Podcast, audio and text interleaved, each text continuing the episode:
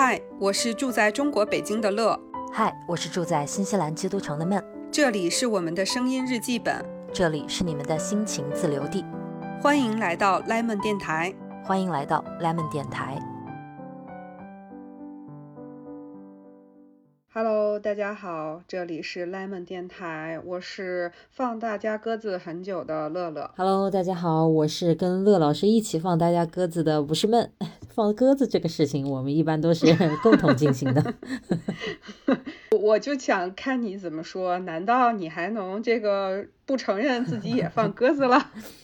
我们这个二人搭档，有一个人放鸽子，就代表我们 Lemon 电台放鸽子，我们不用分那么清，好不好？我觉得就是二零二二年，我们有一个特别重要的工作，就是我们得多开发一些嘉宾资源，起码有一个人放鸽子的时候，能让一个人也先干着活。我的天呐，你这个是为你放鸽子，然后让我不要闲着，已经开始铺路了，是不是？你看，那我不是你，你有事情的时候，我也可以这个，就不要太放大家鸽子嘛。我不是就咱怎么着啊？二零二一年也突破一万订阅了，得有点这个。这个爱惜自己羽毛的意识，我怎么觉得我们反而越来越放飞了呢？我觉得大大家已经被我们培养的也很习惯，我们现在这个 就冷不丁杀出来的这个路子了。我们现在不是说冷不丁放鸽子，现在是冷不丁出现了一集这个样子，大家要珍惜啊。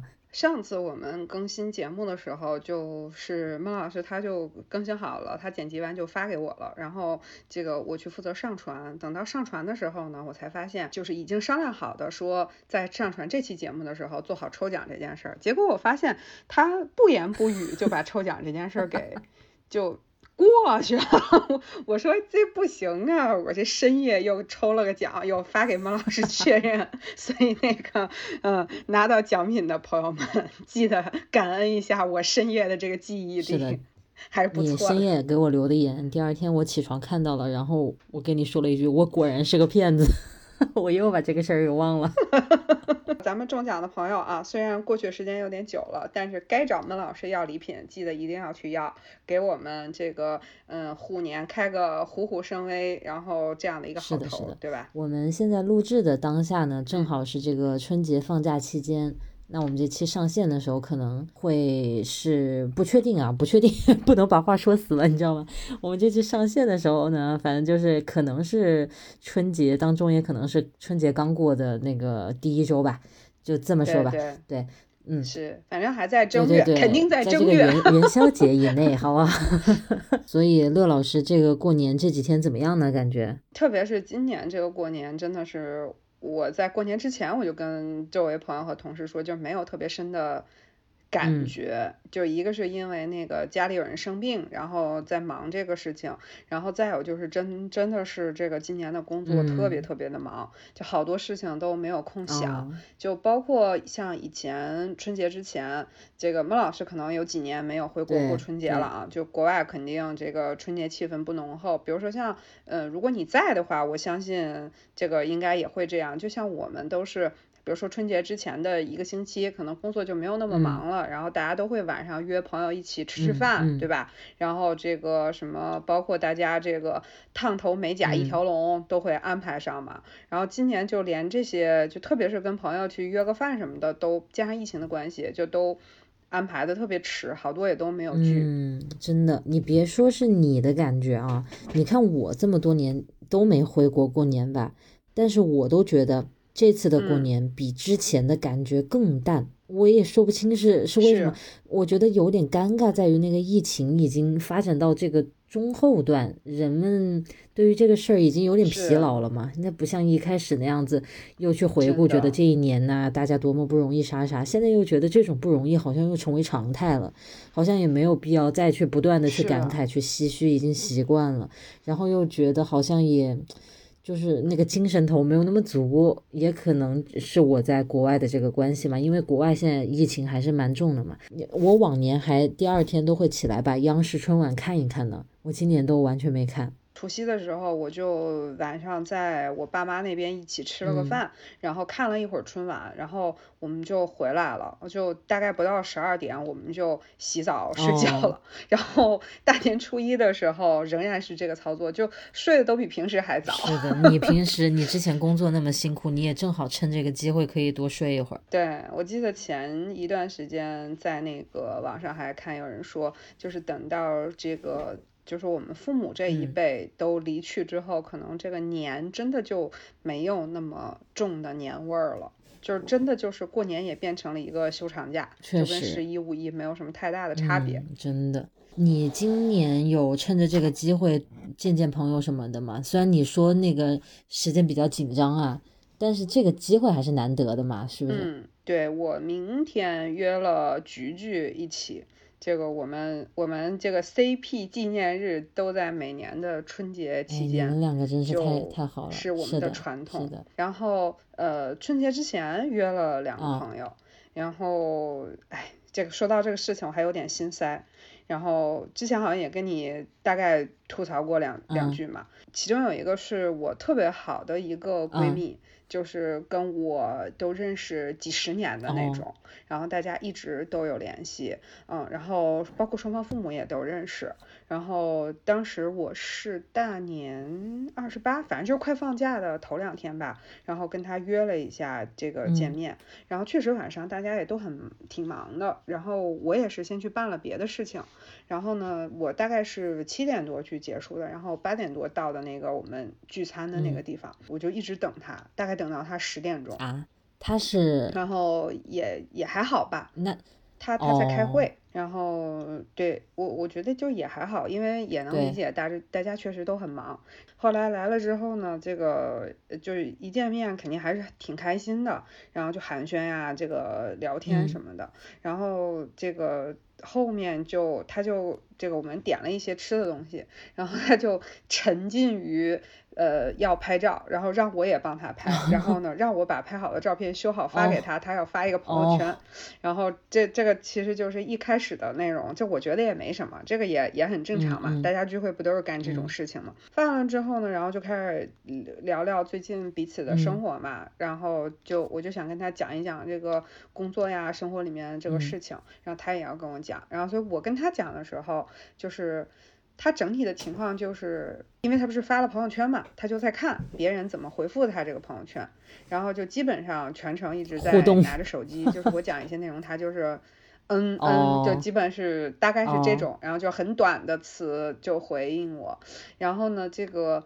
呃，后来就过了一，就我大概说了，因为我觉得他感觉不是很想听我讲，所以我就后来就没再说了。因为我们去那儿也是喝酒嘛，喝酒无所谓嘛，就自己喝自己的也是可以的。然后后来我就没没太讲了。然后过了一会儿，嗯，他就突然间跟我说，那个他说我给你讲讲我最近那个谈恋爱的事情吧，就是讲自己感情上的事儿。然后说好呀，然后我就。放下手机就认真的听他说，然后他也很认真的跟我来讲，然后呢，这个事儿讲完之后呢，就我也给一些我的想法、我的看法、意见什么的，就都很正常。然后接下来就又讲我的一些事情，然后他又回归了他跟手机的互动，然后我就我就有点下头，对，就真有点下头。首先我是觉得现在这个年代大家都还是。生活压力、工作都很忙，大家花这么长的时间，这个穿越这么遥远的距离去见一个人，肯定这个人对你来说还是挺重要的。所以，我我还是觉得，就是特别愿意说，嗯，我们见面聊天就认真聊天，就都很专心的去对待对方。当然，现在就是很多时候因为网络的这个影响，然后大家好像很难避免，就是不自觉的就开始划手机。我我不知道是不是都是这样。哎，我就接着你最后说的这个说，你说不自不自觉的会划手机，但是以我的感觉是这样子，我是觉得人多的场合有可能会。因为大家就是七嘴八舌的时候，我有可能我没有插进去哪个话题，或者我有点分心，我可能真的会去摸手机。但是如果像你刚才说这种，就只有你跟这个朋友，比如说我跟你两个人一对一这种，那我觉得拿手机出来有点尴尬。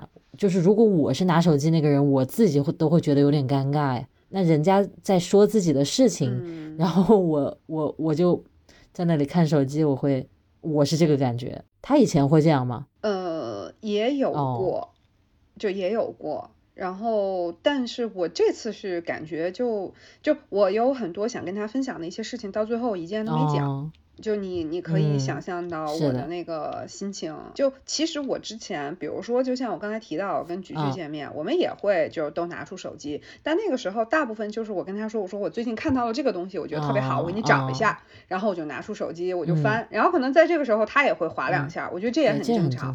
就大部分都是这种场，对吧？这种场景，哎，不知道是不是要求有点高啊？就是不喜欢说，呃，我讲的这个内容，如果说你真的不感兴趣，是不是就是？是这个意思，就是表示说你你感你讲这个事儿我不感兴趣，我不想听，所以我开始划手机，但我又不不不百分之百的确认。哎呀，我觉得有有一些，我觉得首先我们这个前提上是这个样子，并不是每个人都能意识到自己的这个行为的。我觉得首先是有这一点，就是他他可能并没有什么别的意思，他也没有在不认真的听，但是他就不自觉的就做出这个动作了，这这是很大的一个可能性。我觉得现在很多人都这样。然后另外还有就是，是，嗯，可能他没有想过，在这样一个场合当中，这个行为会让对方觉得有点不太舒服。我觉得可能并不是每个人都去思考过这件事情的，嗯，但是我觉得像你我这样睡眠比较轻的人，是会去是会去反思一下这件事情，嗯，这个确实是，如果这件事情真的惊的人掉下巴，他可能这个时候会放下手机。除此之外呢，你可能说一些真的生活当中的一些事情，职场上的事情，他可能就是一个随便就是刷随便在那刷着一个状态，但是他可能也是在在听，他也会给你有一些互动。我觉得这个可能是比较常见的一个情况。所以他就是，我就说嘛，他就是用很简单的嗯啊，就是很简单的语言回应了我。哎，我觉得你刚你说他刚才就是他拍了照之后，然后立刻要发那个朋友圈，然后完了之后就执着于那个去看别人给他的评论，就特别像博主操作，你知道吗？就是赶紧去跟我的粉丝互动一下。但但但这个在他面前，好像我还更离 博主这个身份近一点。我就在回想我这些就是。经常两两见面的朋友啊，就比如说像菊菊，比如说像我说的这位，然后比如说像就之前，比如说像你，咱们之前没有疫情的时候，也都能一年见个一两次的样子，对吧？我就回想这些，都我觉得没有什么。就这两年，其实手机的发达程度是差不多的，对吧？我觉得我们都不会，就是就是抱着手机在聊天。我好像没有过这个经历，不会。而且像我跟你见的这几次里面，都是人很少的嘛。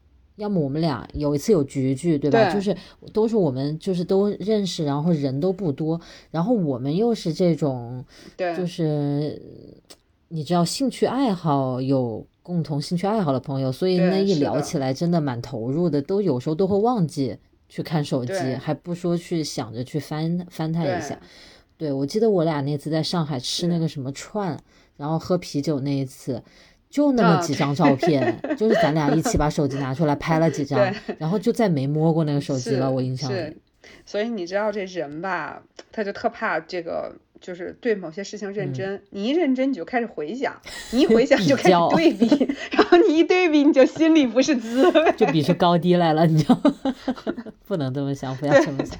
就你就没有在这种社交饭局里面就很很想要把手机摸出来弄一下的这种时候吗？我也有啊。就是会，就比如说这个，大家这个部分可能真的聊到，就是确实没有什么意思的时候也会，但是呢，就是就像你说的，大部分是稍微人多一点的这种场合，然后人少的场合，一般我都是真的是百分之九十五以上，我都是等对方先摸手机，我才在等着是吗？您他怎么还不摸手机？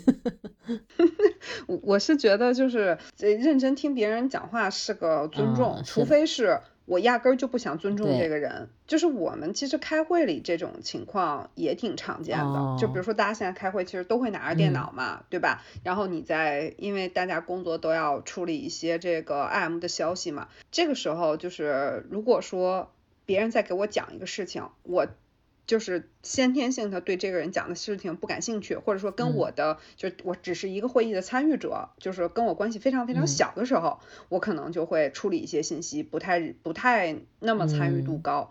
特别是如果说就是专门来跟我讲这个事情的时候，我都会非常集中精力的去听。但其实我也发现，现在有很多人很难做到这一点。即使他是一个领导，专门的去给他做一个汇报，他都在过程当中不断的去处理信息。然后就是，我觉得这个其实是，虽然这些是你的下属或者级别比你低，我都觉得这个是对别人的一种极大的不尊重。嗯，就是你这个态度是说故意想让别人感受到你的不尊重，还是你你无意识的？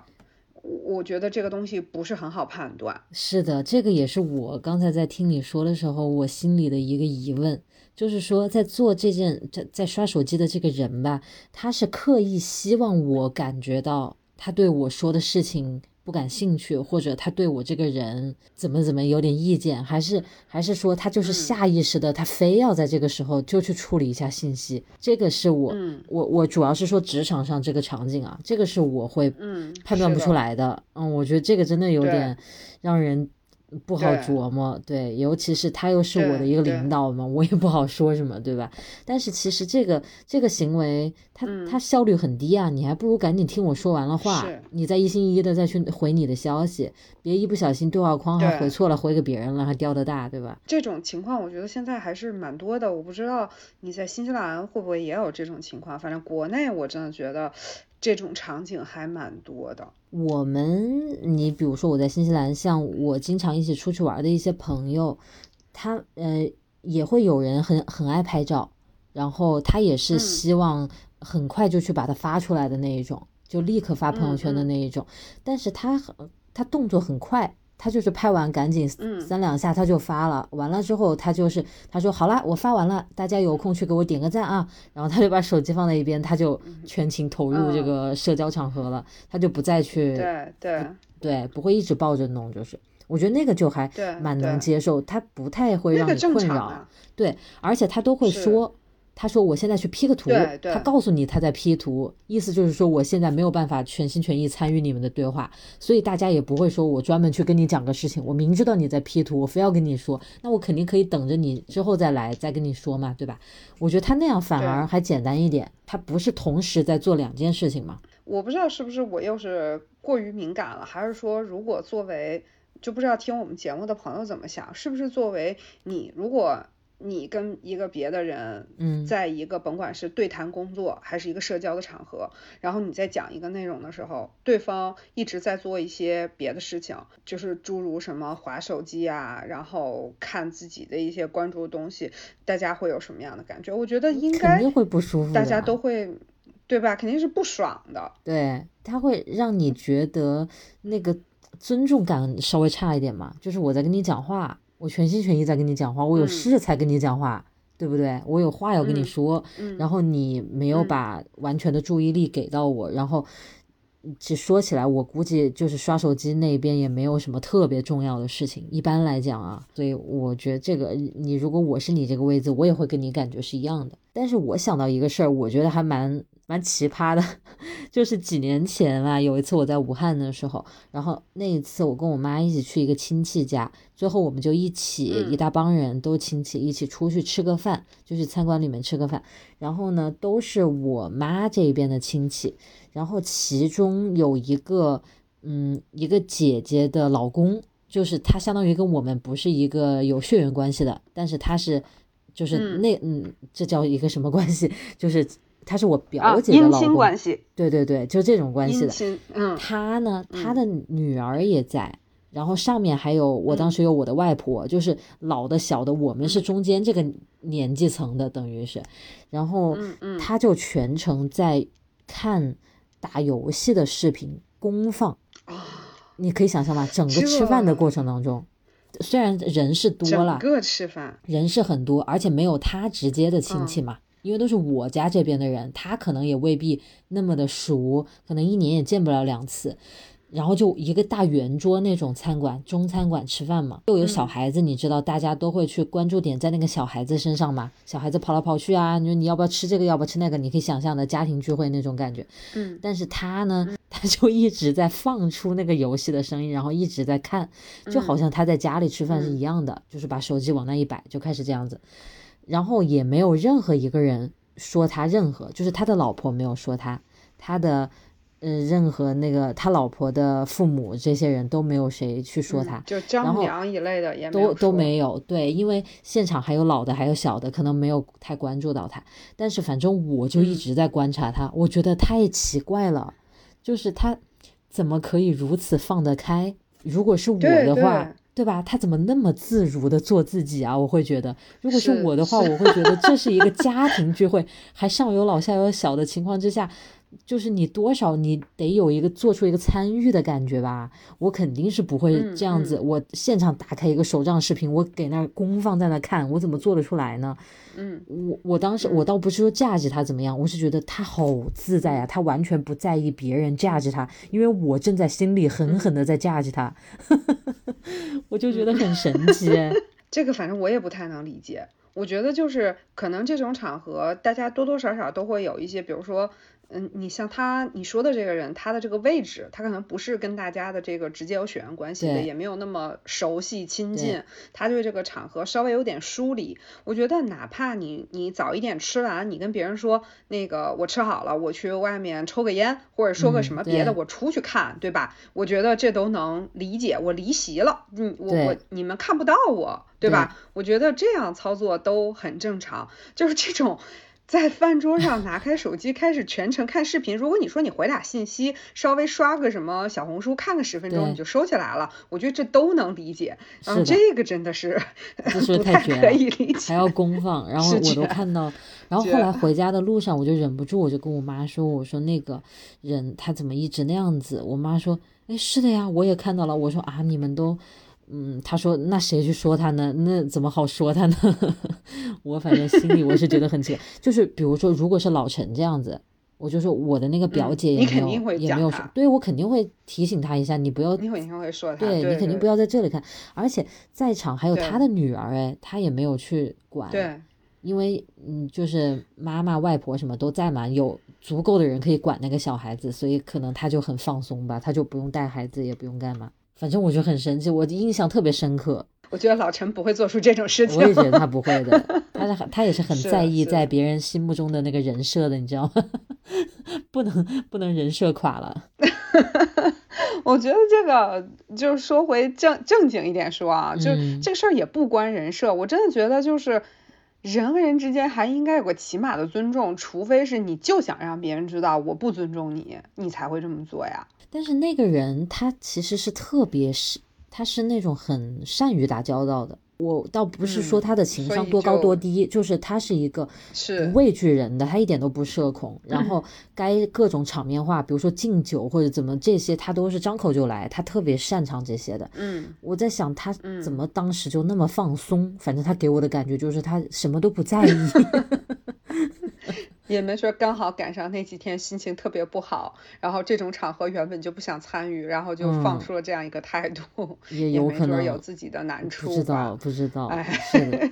但是反正看到他那一次之后，我就越发的提醒我自己，就是我不要这样子做，这样子蛮奇怪的。对对，就像比如说我们像过春节的时候。就是一般是呃，我跟我父母，然后爷爷奶奶，再加上我姑姑他们一家，以及我姑姑的孩子，就是我弟弟，然后弟妹，然后小外甥，这这些人在一起嘛。然后我觉得就是因为可能也是大家都是关系很近的人，然后我觉得我们家这个饭桌上还真挺好的，就是不会有人吃着吃着饭拿出手机。就除非我我们家会有这种，因为比如说我爸和我姑父还有我妈，我和我弟，我们几个人是喝酒的嘛，然后呢就会比如说像那个董大国还有我弟妹，他就我弟妹可能又要带孩子吃饭，然后他们可能吃一会儿就会离离开桌子了，比如说我爷爷奶奶可能吃一会儿就离开桌子了，那就是比如说像董大国他离开桌子，他要去旁边。坐着沙发上他就看手机，我觉得这很正常。但是我们留下喝酒这些人也不会喝着喝着就拿出手机看两眼，除非就说，哎，我拍个照啊，然后就拍个照，然后接着吃完，就大家就会一直专注在这个事情上。我就觉得还真的是属于很不错的一个家庭聚会的这个氛围是的，是的。你说的这种家庭聚会，我回忆一下，我觉得好像也是，就是你在，嗯，你还坐在那个桌子上，你把手机拿出来，不停的弄弄弄，感觉就很怪。你说你吃完了或者怎么样，你离席了，你想怎么玩都无所谓，确实是，对，就是你不要影响到那个饭局的那个气氛。但是有时候，比如说我给你设想一个场景啊，比如说这样子，就是例如说我，然后还有这个老陈，然后包括还有公婆在一起，就就那种比较气氛诡异的那种饭局上面。然后，比如说我的手机不停的在响，带上公婆就诡异了，你怎么回事？你说，比如说我的手机微信不停的在响，不是电话啊，就是不断的进消息，不断的进消息。你说我看不看呢？看呀。那看了之后，他可能就有很多事儿啊。你看了你就得，嗯。那你说看了之后是回不回呢？回呀，回。然后你 一放下，嘣噔又进来一个消息，你再看再回，那不就变成了一直在弄手机吗？就可以跟大家说一下嘛，因为反正他们是长辈，我觉得就就解释一下嘛，就其实更好解释，就是说我这会儿有一些工作，然后有几个消息我得处理一下，你们先吃着。也是，虽然这件事情还没有发生，但是你看我已经提前在做彩排了。不过一般情况下 也我也没有这么忙，是吧？也没有谁一直这样找我。没有没有，我先替你彩排一下，然后回头疫情稳定了，你要回国总得有这种诡异的饭局。这这个这个词组被你记下来了啊！一不小心让你学去了。是的。哎，我还想到了一个事情哈，就是如果是呃，就你跟老陈两个人吃饭，就你家就你两个人，嗯啊，比如说吃饭一起吃饭，然后这个时候你会划手机或者看什么东西吗？我们会一起看视频什么的，但是就不会各划各的，就是一起播一个视频一起看。嗯，这个很正常，就不会说，比如说这个像吃早饭的时候，我跟董大国可能都会，就比如说早饭刚端上桌的时候，可能各自都会拿过手机先看两眼，因为早上起来可能到吃早饭有一段时间，就看看有没有信息，然后看完就会放下了，然后两个人就正常吃饭。嗯，呃，我我们家是这样一种情况。然后我之前听有的人说过，就是一家，比如说两三口吃饭，还会自己看自己的这种，各看各的手机，那坐在一起吃的吗？对呀，对，我也想说这句，这个蛮神奇，各吃各的不好吗？对，但是我之前那段时间你记得吗？就是前一阵子我特别喜欢看水晶那些东西，就那两个月，嗯，我们就没有一起看任何一个视频，就完全是分开的。因为我只能看水晶，我看任何别的东西都看不进去，我只能看那个直播卖货。吃饭的时候你没有吧？吃饭的时候我也戴着耳机在看，然后老陈就只能自己去看自己的视频。老陈好惨，只能自己去看自己的视频。因为我直接把耳塞、耳机戴了，我都不听，嗯，我完全自己自己在自己的世界里面，我不想接受，就是不想一迈一步出去。在那个时候，所以我就就那两个月是没有一起看，然后后来就正常，就还是一起看一些东西。那你这个是因为你当时确实存在一些这个心情不好、状态不好的这种情况嘛？嗯，对。你比如说，我跟董大国如果吵架了的话，我也会自己拿出一个东西看，不搭理他呀，绝不跟你 share 任何东西，对吧？中中间有一条线。对，那是这样的，这很真实。哎，你觉得这个如果说一家人一起吃饭，然后一个人看这一一个人看自己看这个，一个人自己看那个，然后还有一个人再看一个别的，你觉得这事儿你会有个什么感觉？我就会觉得很奇怪，我就会觉得这个家庭不和睦。我会觉得，我不知道哎，就是可能他们已经适应了，他们不觉得有什么奇怪的。如果长期这样子的话，但是一般这个时候其实是蛮好的，大家一起聊个天的时候嘛，所以也会觉得多少会觉得有点可惜。我记得我家以前就是，嗯，我奶奶当时还在世的时候，然后我们是三代人一起吃饭，然后每天晚餐。都是一起吃，然后就是那有老人在，那没有谁会竖个 iPad 在那 桌子上面，那太奇怪了，对吧？对呀，就每天都是聊天，然后一直到我出国，所以我整个从小到大都是这样子吃的晚饭。后来就是变成我跟老陈两个人，一开始我们吃饭的时候看个视频什么的，其实我内心还觉得有点奇怪。就是怎么吃饭的时候还在那看，好像在看电视一样，就是很很很不用心，感觉吃饭就应该好好的聊个天，吃个饭嘛。但是后来我也立刻就被这种文化腐蚀了，你知道吗？立刻就开始 主动 摆起 iPad。像我跟董大国，如果我们两个人吃饭，如果一起看一个东西的话，我们就都会放到电视上看啊，就是会一起坐在电视前面，对，坐在电视前面一起看，就还是一起看电视的这样一个氛围。嗯嗯，我觉得这个还是很正常的，因为我记得小的时候，就是家里吃晚饭的时候，都是跟爸妈一起看新闻联播，然后一块儿把饭吃完。就以前就一起看一个东西，这个事儿我是理解的。对，就是如果说对各自看一个，或者某个人看一个，其他人在吃，或者说其他人看着你看，对，就很很很奇葩了。对，那很奇葩。那我再问你一个场景。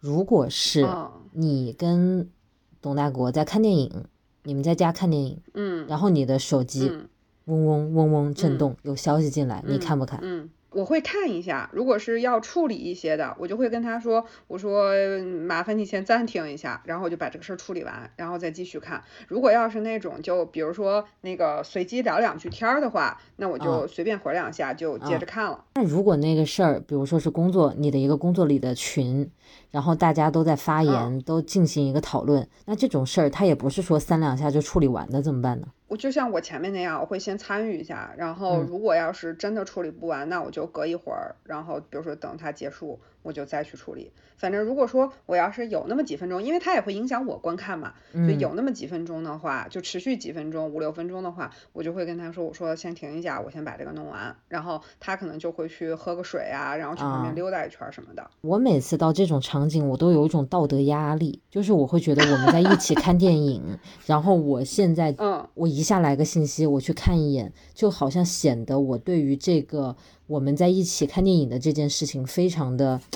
随便就是你就是我都不投入，对那个人 就大家都对吧？那个灯都关了，营造那个看电影的气氛。然后我在这儿不停的把手机开亮、开亮、开亮，然后不停的嗡嗡嗡嗡嗡嗡，我就特别有一种道德压力感。我就每次这个时候我都觉得有点那个，我一般就判断一下那个事情的，我我先看两眼嘛。然后如果非常紧急要回，我就先回。然后只要这个事情不是那么急，我就会立刻把它打到静音，然后把屏幕朝下，我就不要它再提醒我了，不要再看到它。对，不要再亮了这个屏幕，要不然我就会觉得我特别受到一种道德谴责。你看看，你这个睡眠可见比我轻多了，比你还轻。对，我也有想到一个场景，就是说，如果是你和你的好朋友。比如说你跟我，然后呢，就是哎，其实这个场景还真的发生过啊。然后就你跟我，然后呢，我们两个人聚会，但是董大国不得不参与，就他他没有什么别的选择，他 他他他来了，就是他必须得来了。就是我们从内心肯定是说他还是不来比较好。然 后然后他就来了。然后你觉得，就是如果在这样的一个场合上，他去看手机。就动他，我去看手机，是不是一个能让你接受的事情？我完全接受。我会觉得，如果他插不进话而努力的想要参与进来，是让我觉得更难受的。所以他如果能有 自己有事在干，我会觉得大家就都很自在。对，我记得以前那时候你来北京的时候，然后我们晚上一起去吃饭，我觉得好像还没太有这个场合，我们还挺关照他情绪的。我们都在一起聊。好像对都能聊到一起。对我记得以前有时候跟一些其他的朋友，然后就聊到一些就只有我们两个人关注的话题，我忘记了是不是跟菊菊还是跟谁。然后如果董大国或者说这个对方什么人在的话，然后我们就会跟他说，那个没关系，你不用管我们，你那个你你就玩你的吧，我们俩想要讨论一下这个事儿。然后我们我们还会这样说一下。是的。对。嗯，我觉得真的这个场景当中的这位男士，他就获得了豁免权。他越玩，剩下的人越开心，你知道？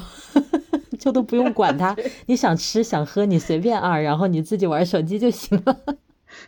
我怎么感觉我们今天就设想了特别特别多的场景，然后这个时候突然间，我已经从最开始我跟你讲那个场景的那个郁闷的情绪当中走了出来，因为我觉得就是对我就觉得聚会吃饭看手机是一个特别多元化的一个 事情，对，然后每个人都 各有各的原因。对对，我我还是觉得就是特别是两个人。就是或者是三四个人的这种时候，就还是要专注在就 focus 在大家在的这件事情上，就会议也好，讨论也好，然后这个吃饭也好，就应该还 focus 在这个事儿上，就不要太过于去跟你的手机融为一体。我觉得，尤其是有的，我相信有一些人他是没考虑过这件事情。我真的觉得大家可以去 那个想一想，在这样的场景之下，还是要，我是觉得大家还是要在意一下自己的那个行为，就一些下意识的行为，可能你都没想玩手机，但是你那个身体不由自主就拿起手机来，其实真的是被手机被人被手机奴役了的一种感觉。就他在玩你呀，就是不知不觉的，你就又用起手机来了。你都不是自己有什么事儿要用手机。之前那个何同学不是拍过一个视频吗？就是说人，嗯，大家都那个不知不觉间被那个手机奴役了，然后没事儿就要拿起来看一看。然后他就是说，嗯，给大家建议是，我拿起手机之前，我要明确我拿起手机是来干嘛的。我就是有，我要给乐乐发条微信，那你就发发了，你就放下就行了嘛。你完成了这件事，你就不要顺便再去刷一刷朋友圈什么的。反正他当时发了一个那样的视频，我觉得就说的也很好，也是蛮好的一个提醒。嗯，哎，你这一说，我我之前在那里回想，我跟朋友聚会什么的，我一想到国内的朋友，妈呀，两三年都没见过，都没一起吃过饭了，都有点想不起来当时大家是怎么那个了。是的，咱们俩上一次吃饭。对呀，你看那一九，对。对，哇，你算一算，这都二零二二，对，已经二二了，多吓人呢！但是我知道有一些人，他们是一大帮人一起聚会，然后是收，就是也不是收手机，就是手机是一起放在一边的，大家都不动，大家都尽情的。去吃。对，我觉得那样其实也蛮好的。有时候也觉得挺好的，真的是。觉得挺好的，尤其是现在。大家聚在一起，就是真的是蛮难得的嘛。你想，一大帮子人能天南海海北的聚到一起来，不容易。其实我觉得那样，对，我觉得是是个好建议。像一些同学聚会就可以这样子。嗯，我是觉得，特别是为什么我会对我一开头讲的这个场景非常的介意，因为我觉得我们是很好的朋友，我们不是为了社交，不是不情不愿的来的这个社交。你比如说有时候不是不得不，对，就你有时候有一些这种工作的那种，就是。你不是很想去，因为你比如说像工作上，大家也会有一些这种聚会，比如说像我们团队就还真的挺经常大家一起聚一下吃个饭，那大家也是很投入的，就也不会有人不停的看手机的这种，就就很好嘛。但是确实也有一些是，比如说你跟一些领导、跟一些客户，你不得不去吃这个饭，你并不想参与这个事情，你可以用看手机这件事儿表现出你一定的。这种想法和你的内心的一些感受嘛，但是我是觉得，如果我们是一两个人，大家都很真心的来参加这个聚会，然后我却一直在，就对方一直在划手机，真的不得不让人再去想，是不是他的不情愿，是不是他的不乐意，是不是我有什么地方让他不开心了，就真的会很难避免，嗯，对方有这种想法。嗯，是的，我想到那个，就是我现在这个城市有一家餐馆，里面他就墙上就贴了说，我们店里没有 WiFi，嗯，我们店里没有 WiFi，你不要去老惦记着那个手机那头的人了，和你桌子对面的那个人聊聊天吧。那个墙上贴着，我当时就想，嘿，自己没弄 WiFi 还挺有理由，还还说出一番道理来，这店家高明。是啊，还还给我来一段鸡汤。他是把道德的压力由自身转移到了你身上。有一次，我跟老陈去我们这儿的一个比较好的一个那种餐厅吃饭，嗯，然后西餐的，然后去了之后，我也是每道菜我都要拍照，就是人家摆盘都特别漂亮嘛，我就在那拍，然后老陈就就倍感尴尬嘛，他就是那种很直男的，他就觉得你拍照就是怪作的那种感觉，然后他就。在我拍照的过程当中，他又不能动筷子嘛，他就左顾右盼，然后完了之后他说。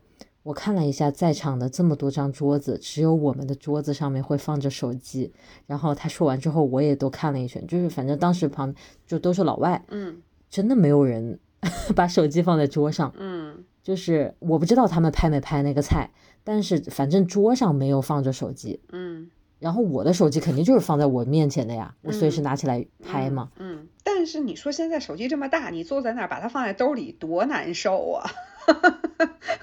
对，是不是？那有可能那些人就放在包里就没拿出来，就没拿出来。